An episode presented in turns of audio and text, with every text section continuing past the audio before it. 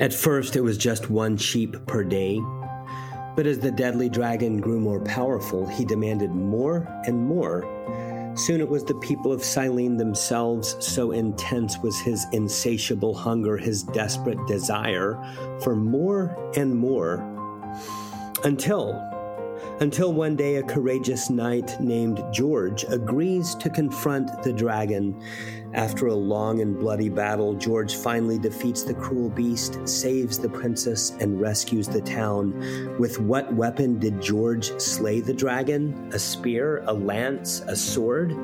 Maybe, just maybe, the dragon was slain by love. Welcome to Slain by Love, your weekly sermon podcast from the pulpit of St. George's Episcopal Church in Austin, Texas. In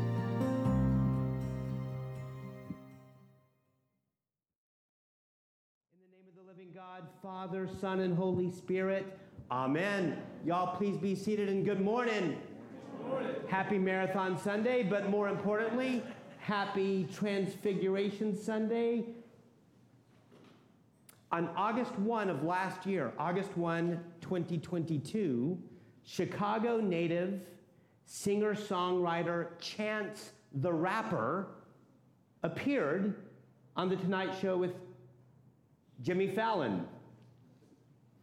He was there because 10 years had passed, a full decade had passed since the debut of Chance the Rapper's first album, his first work called 10 Day. But he was also there to promote and to celebrate the arrival of his newest album called The Heights and the Lows.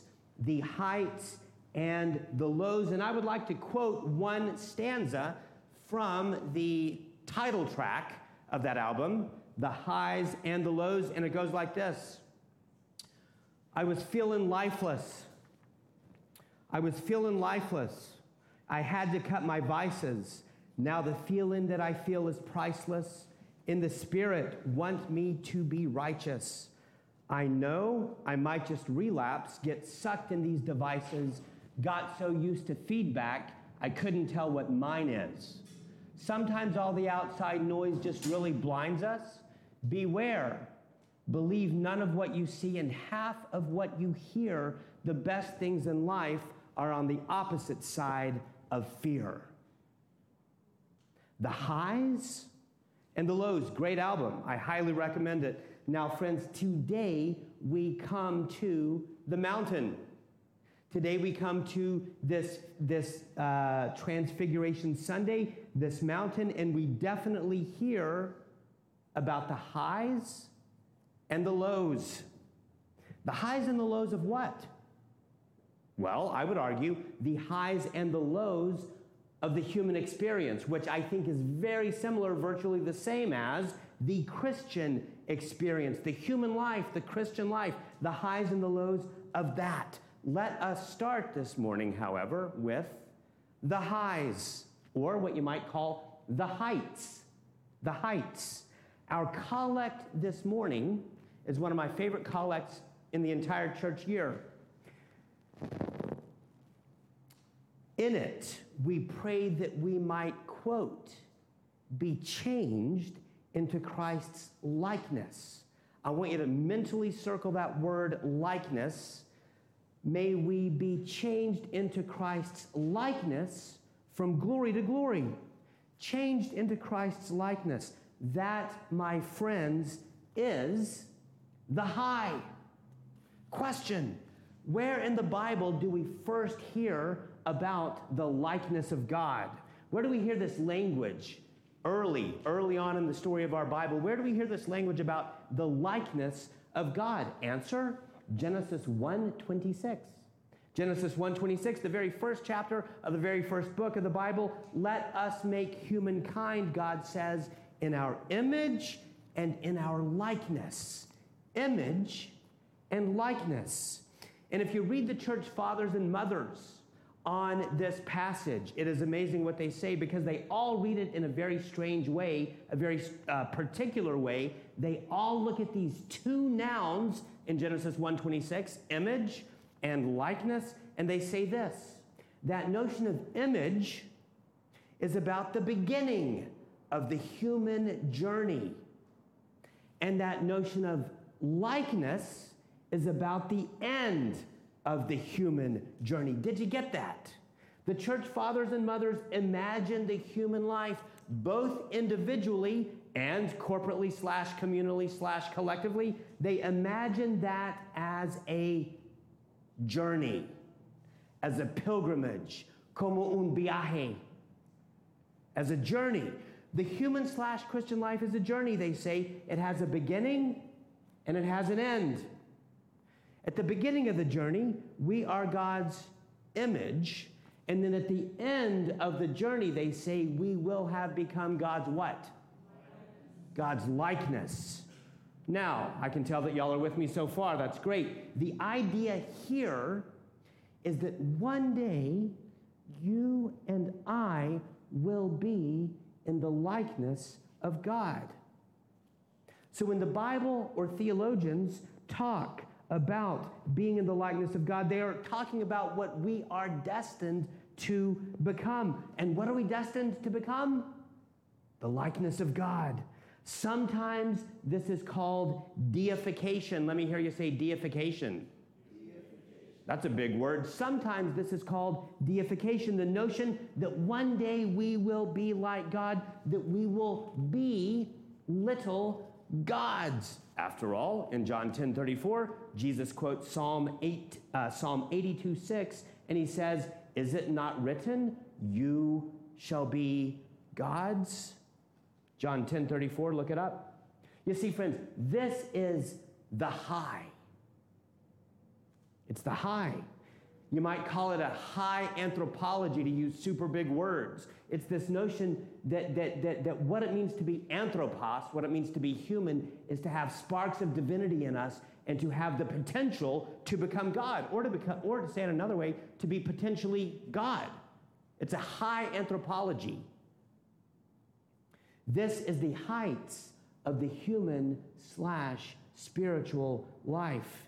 And I want us to sit with it for a moment here on the brink of Lent, here on the brink of Ash Wednesday. In so many ways, this, this high anthropology, this mysticism that, it, that is at the heart of the human life, this is the epiphany that we have been meditating on for the, for the past several Sundays, ever since January 6th ever since the feast of the Epiphany. This idea that we are being called not just to see the light, that in and of itself would be a super big deal, right? Seeing the light, but not just seeing the light, we are called actually to become the light.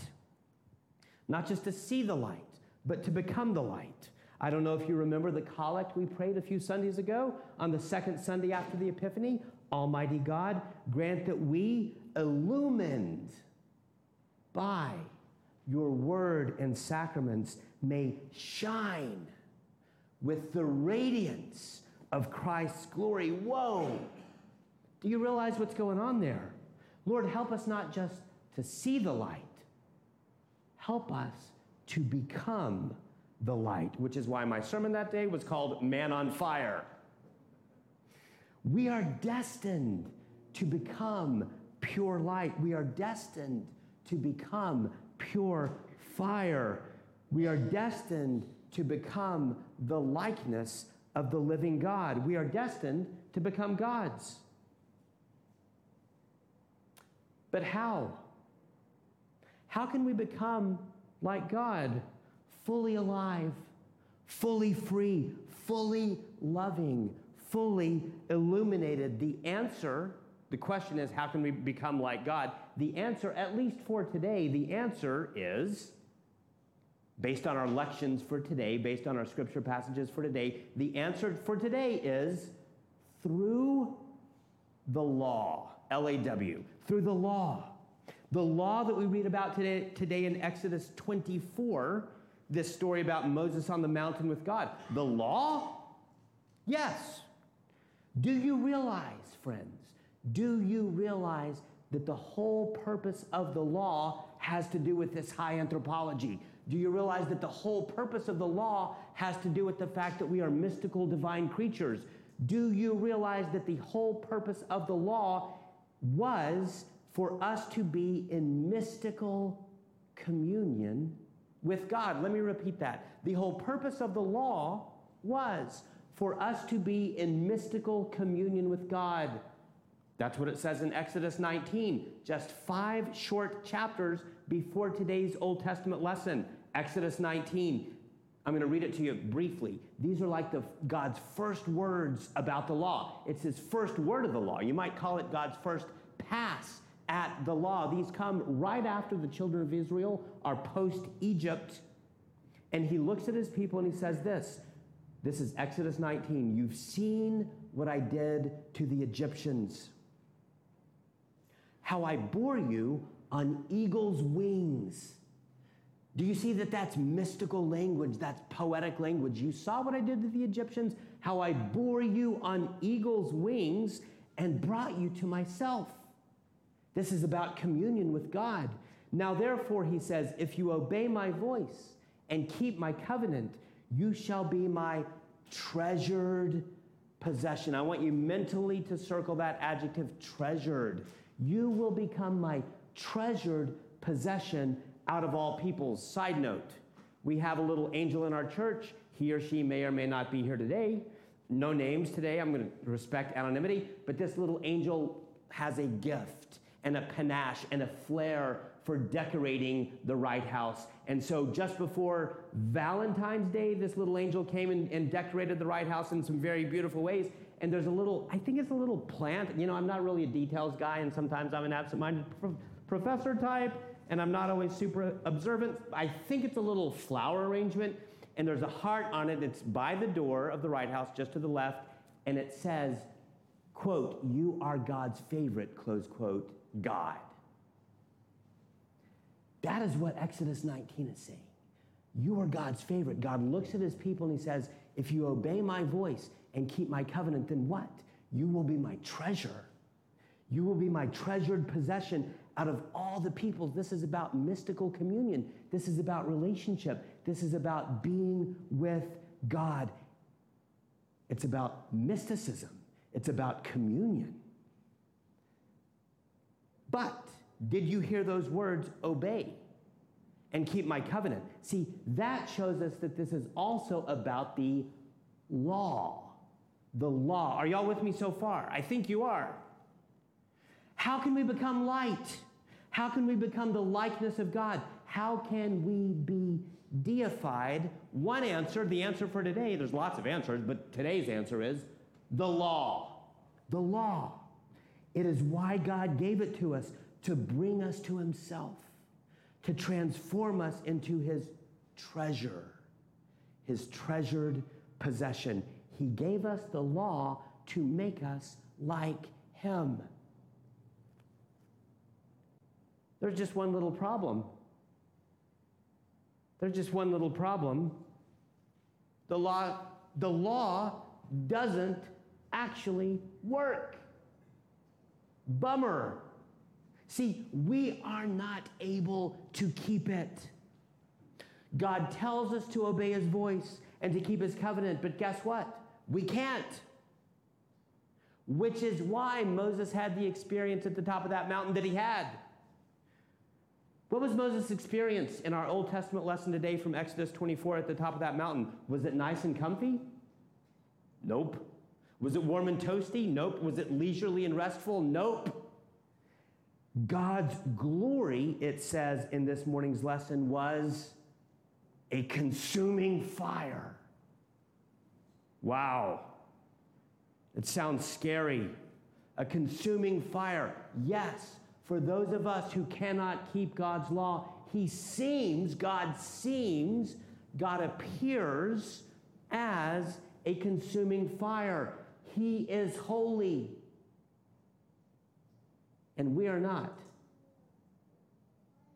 He is holy, and we, in some very real senses, are not. God tells us to obey his voice and to keep his covenant, but we can't. Which is why Peter, this morning in the gospel, behaves like a buffoon. Which is why Peter this morning in, in the gospel from Matthew 17 behaves so foolishly on that other mountain this morning, and which is why the disciples, it says, were consumed with fear. Fear. They had good reason to fear, and so do we. God tells us to obey his voice and keep his covenant, but we can't. Or at least we don't.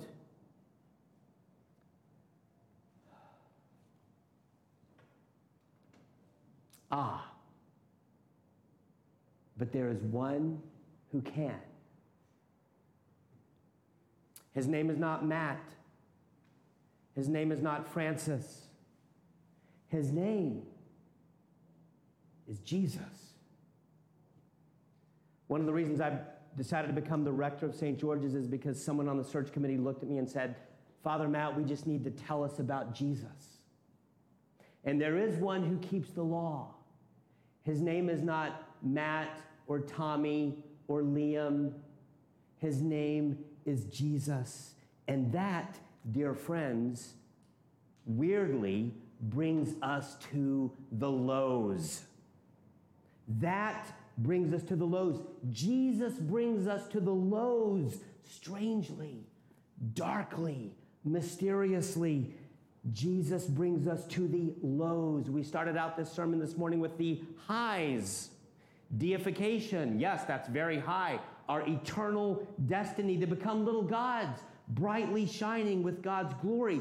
Yes, it is all true. We affirm the highs, but not without the lows. Jesus brings us to the lows. You see, Jesus Christ did not remain high, he did not remain lofty. He stooped down low. As it says in Philippians 2, which we're going to talk about soon enough in our men's Bible study on Philippians, he came down. He emptied himself, it says in Philippians 2. He emptied himself and he took on the form of a slave. You don't get much lower than a slave, right? He took on the form of a slave. He humbled himself, verse 8, and became obedient even to the point of death, even death on a cross. That's pretty low. And speaking of the cross, speaking of his death, who can tell me what the very last word of the gospel lesson this morning is? What is the very last word of the gospel lesson this morning? Dead. Dead. Tell no one about the vision, Jesus tells his friends, till after the Son of Man has been raised from the dead. That's pretty low. The heights, yes. Yes. We believe in a high anthropology. The heights, yes, but not without the lows. The lows, which are also called Lent. Lent is not a time to beat ourselves up with false guilt. No, but it is a time to tell the truth about ourselves. We are those who have not obeyed his voice or kept his covenant. Lent is a time to embrace the lows, the lows of repentance, the lows of humility, the lows of my own brokenness. But here's the good news we don't do it alone. What does Jesus do in Matthew 17 just when those disciples are overcome with fear? Yes, they are overcome with fear. They have good reason to be overcome with fear, but Jesus doesn't just say something to them, he does something. It's a little detail, but it could not be more important. What does Jesus do just when those disciples are overcome with fear? He touches them. He touches them. Maybe, just maybe, it's not unlike the touch that you will receive, that I will receive on Wednesday of this week when your forehead is touched. He touches them and what is the point? As we enter into the lows, we don't do it alone. He touches us. He proves that He is with us. May we be touched by Him now as we eat and drink His body and blood. In the name of the living God, Father, Son, and Holy Spirit. Thanks for joining us at the pulpit of St. George's, Austin, where the love of God in Christ slays our enemies, our fears, our guilt, our worries. How are they slain? Only by love. Special thanks to the good folks of St. George's and especially to that masterful media guru, Liam Dolan Henderson. See you next week. Peace and be well.